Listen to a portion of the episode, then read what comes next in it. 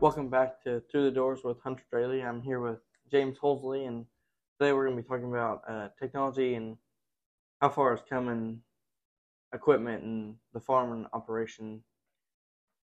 Uh, James, I, I like to ask a question to everybody. What do you call the shirt, the pocket on your shirt? What do I call the pocket on my shirt? Yep. Well, I don't have a pocket on this shirt, but a pocket. What do you use it for? I don't use it for anything. Really? Nothing. No. I don't Not ever, pins, nothing? Uh-uh, I don't ever put anything in my shirts. Okay. So, do you see the future, like the future of drone spraying? Like, do you see like Case and John Deere like making their own drone sprayer and taking off with it? Because there's just these small companies that are making them right now. Yeah. Um, so that's a that's a that's an interesting question. I you know, obviously, if I could see the future, right, I wouldn't be doing uh, what I do today. I'd, I'd probably have a lot more money than I do. Um, I I don't I don't know if we see companies like that adopt that technology, uh, like a Case or a John Deere. Um, you know, Rantizo would probably be one of the biggest ones that I'm I'm really familiar with. Uh, I think there's a, some other ones. I don't really know all their names, uh, but what I I mean, you're starting to see. You know, I think I think there was a there was a just here recently. Uh, one of the companies made a, a announcement that they have started a or they're releasing a automated system now. So before with those those drone sprayers, you would have to have somebody there change batteries, Yeah. Change, Change tanks. tanks. all that thing. Correct. I, from what I understand, I haven't done a whole lot of reading as far as to what that means. Mhm. I just saw the headline and uh, haven't had a chance to really catch up on it. I would assume that it's able to do all those things by itself. Um, so drone drone spraying, I think one one of the things that I think about technology in general is we are not going to see everybody autom- automatically thinks that drones are just going to take over, right? Yeah.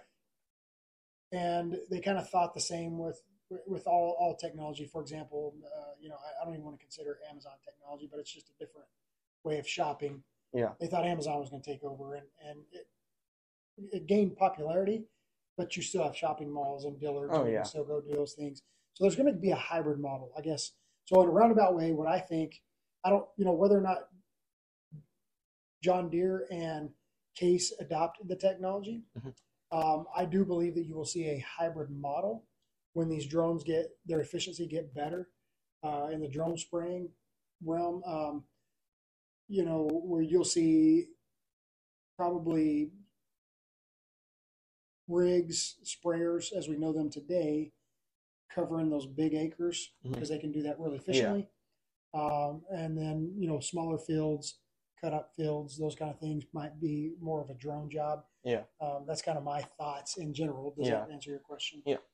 Like there's like we went to Nebraska and we seen those drones flying around and how they gotta change like whenever they change their tanks they change their batteries. Mhm. Do you think like they could like make longer lasting batteries and make a tank last fifty to seventy five acres? Yeah, I do. So, I, you know, the battery technology has continued to get better over the years. Um, you know, what I would like to see, or what I think would, you know, when I when I think about drone spraying, they have, you know, in other countries where they can do this, they have drones, unmanned aircraft. Um, it's not the quadcopters like you're, well, like we think. It's fixed fixed wing drones, and they have like a seven or eight hundred pound payload. So they're carrying quite a bit of weight, and they Yeah. can cover a lot of acres. Oh, yeah. Now, you know, to, to back my statement up, if we go to something like that in the United States, I could see those kind of drones taking a big piece of the, the spraying jobs um, or acres. Um, but uh, I got to get back to the question now, Hunter. Uh, what was your question again? Do you think like they'll make bigger like battery lasting? Oh yeah, yeah, yeah, batteries. Yeah, yeah, yeah. Yeah, and you'll probably see, yeah, the efficiencies, the ability to cover more acres. Uh, obviously, is I think the EV world, the electric vehicle Mm-hmm. world, is probably going to create uh, or discover a lot of new technologies in the Oh, battery yeah. space that will e- eventually make make its way to those smaller compact batteries. Yeah. How far do you think it can go like, can you see us waking up in the mornings and getting on our phones or computers and telling the tractor to go to a field and going back to bed? No. Uh, that's that world where you know where I said everybody thinks it's going to go to that this Yeah. extreme. I think there's going to be a, a hybrid.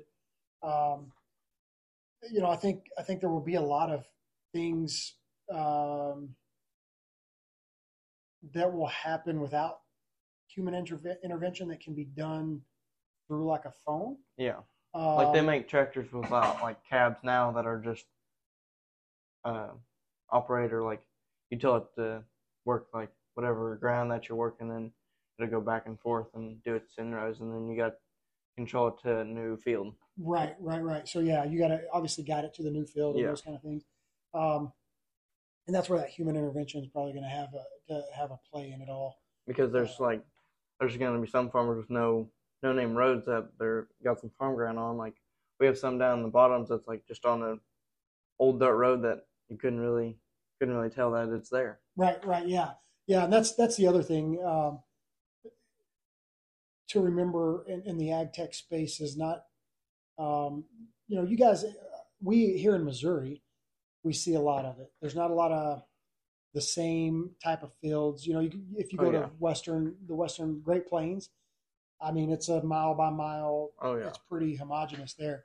Not not so much here, and you'll see that a lot throughout the Midwest more.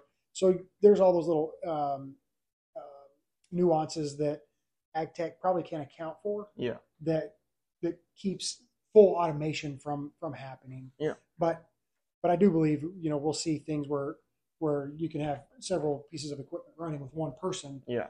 overseeing those equip that Oh, those yeah. pieces of equipment. So do you like?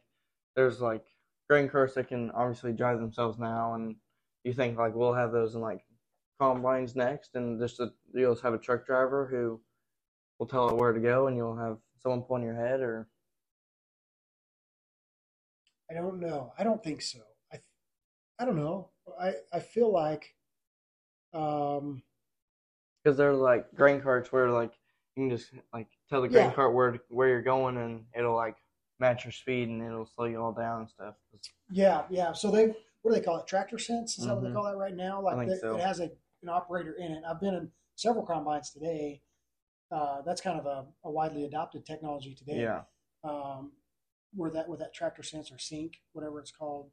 Um, but I've I've heard of, I've yet to see it myself, where they don't have to have an operator at least in the cab. yeah, Um, but I've heard it's demonstrated, and and there Oh, yeah. people are doing it in Yeah. places. like uh, Nebraska Husker days. That's where I seen it first. And I was it. It just seemed weird because you don't have like. I asked Dad. I was like, "Do you think we'll have like one day where a person will be in a semi and that's that's the only operator out there is just a trucker?" Yeah, I, I think there's so many things on a on a combine. Obviously, as sensing technology continues to get better, you know, maybe maybe they don't need somebody in the combine. To, to today, I just feel like there's so many little things like the Yeah. getting, you know, Like all the sensors that like can go bad, and yeah, and then you're down a whole machine because it could go into a ditch or something. right, right. And breakdowns is the big thing, right? And, and that's on any piece of equipment. Oh yeah, But you know, in the combine, you think of like, you know, if your snapper roll, you know, rollers break or anything Mhm. like, you know, something happens that you need somebody there to catch it, or or that piece of equipment stops, and maybe that is that person in the semi. Uh, but you know, how long is the line at the elevator? I mean, Oh, I don't know. I, yeah, there's a whole lot of things to think about. I honestly, I, I don't think anything's impossible. We've got, you know, computers and, anything about, you know, ChatGPT and, and how Oh, yeah. that's really taken um, the world by storm and a machine's ability to have a conversation and to, if you want to say think, uh, analyze maybe is the better word. Um, who knows? I, I mean, really, who knows? I just, yeah. I just don't see us going. You know, everybody thinks of one extreme, but I think there's always a hybrid uh, that makes up the the the reality. Are you still in the seed world? No, no. So, well, I guess in a roundabout way, yes.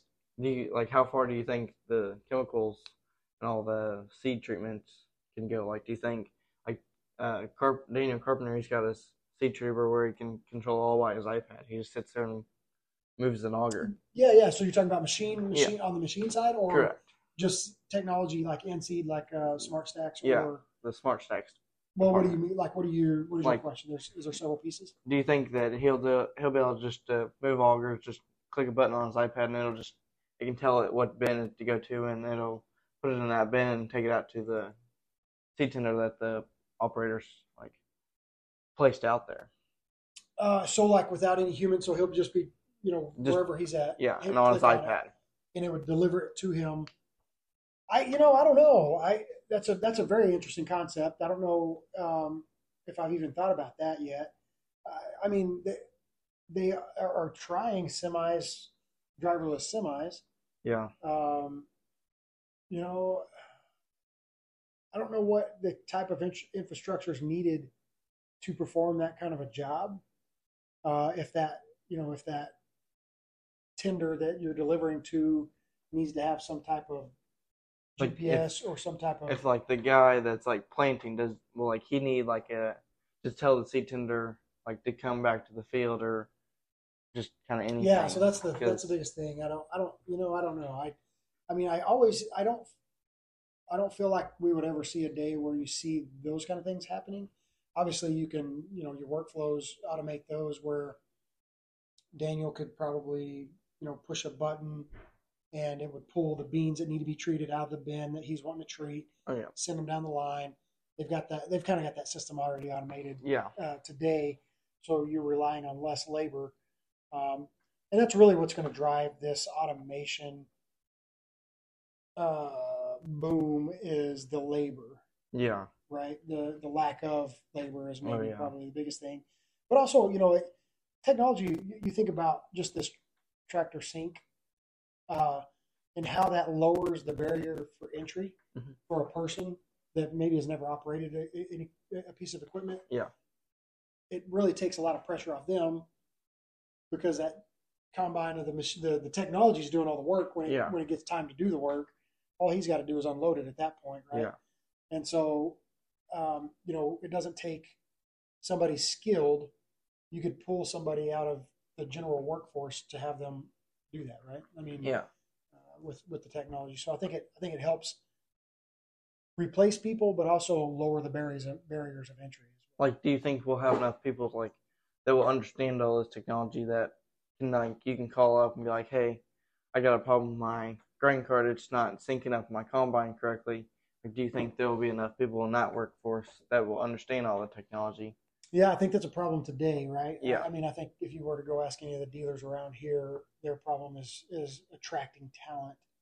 Um, Did you go to like John Deere and Carrollton or Richmond and they're just there's uh, help wanted signs everywhere. There's right, dying for techs or right. mechanics or even the showmen, the Yeah. show floors.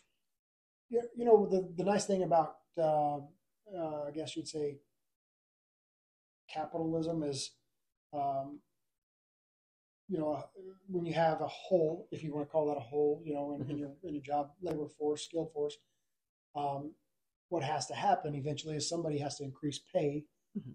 enough to attract somebody to those to those jobs, Yeah. and and that will you know the markets will take care of itself there. I think honestly. Um, I, I think it's going to take uh, the ag industry being very uh, um, creative and how they get talent to their field. Mhm. Uh, you know, you see a lot of a lot of companies, dealerships Oh, yeah. sponsoring students that want to go into like diesel mechanics or Yeah. technology. Uh, Like there's John Deere school in I think it's somewhere in Missouri and they John Deere will send you there and they'll pay for it and you just got to work it off. Uh, yeah, yeah, right, right. So they, have, they have those type of uh, uh, programs, and I, I think you'll see. I think you just see continue to see people this the industries adapt. I mean, obviously, you know, technology will help bridge some of that as far as the number of people needed to perform a task or, or do a job. Uh, but I, I still believe there's always going to be that human intervention and human Yeah. piece. I feel like there's going to be always to need you're to need someone to come out and fix your computer or your Right. tractor itself. Um, Yeah, You're always to need some personal interference. correct. Yeah, yeah. Well, thank you very much, James. Got one more question though. What's your favorite tractor? What's my favorite tractor? Yeah. Well, okay. I uh my 720 would be John Deere 720. Okay. So, and the reason being, and it really doesn't even have to be a 720. It could be the I think they have the, the 520, 620, Mhm. and 720, I believe. I think so. Um, but I really like that big yellow band on the side of them. I just think they're beautiful. I've I don't have one. Uh, my uh, my dad has a 3010 that he restored and a, a 70. Um, but yeah, I've always wanted to. I've always wanted a 720. Thank you for listening to this episode of Through the Doors. Be sure to tune in next time where I talk to another agriculturalist from my community